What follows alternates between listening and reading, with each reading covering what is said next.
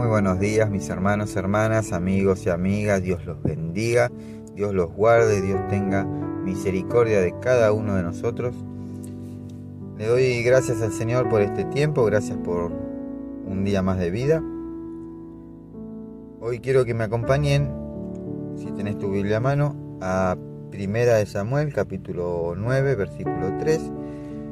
La palabra de Dios dice, en cierta ocasión se extraviaron las burras de su padre Quis y éste le dijo a Saúl, su hijo, toma uno de los criados y ve a buscar las burras. Este versículo nos relata que el padre de Saúl había perdido unas burras y lo envía a su hijo Saúl a buscarlas.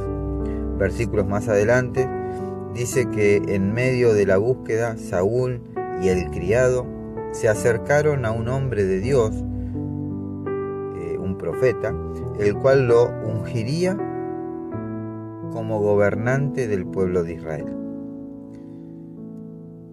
A menudo, cuando perdemos algo, lo primero que hacemos es ponernos a buscar, ¿no?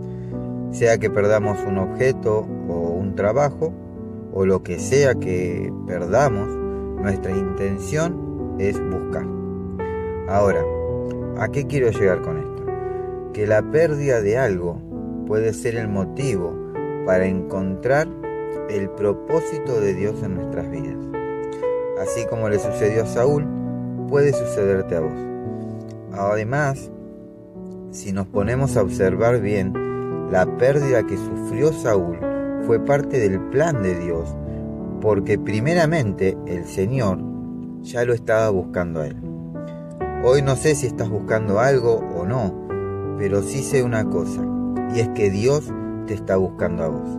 Recordá que la pérdida de algo, sea lo que sea, puede ser el móvil que te conduzca al propósito de Dios para tu vida.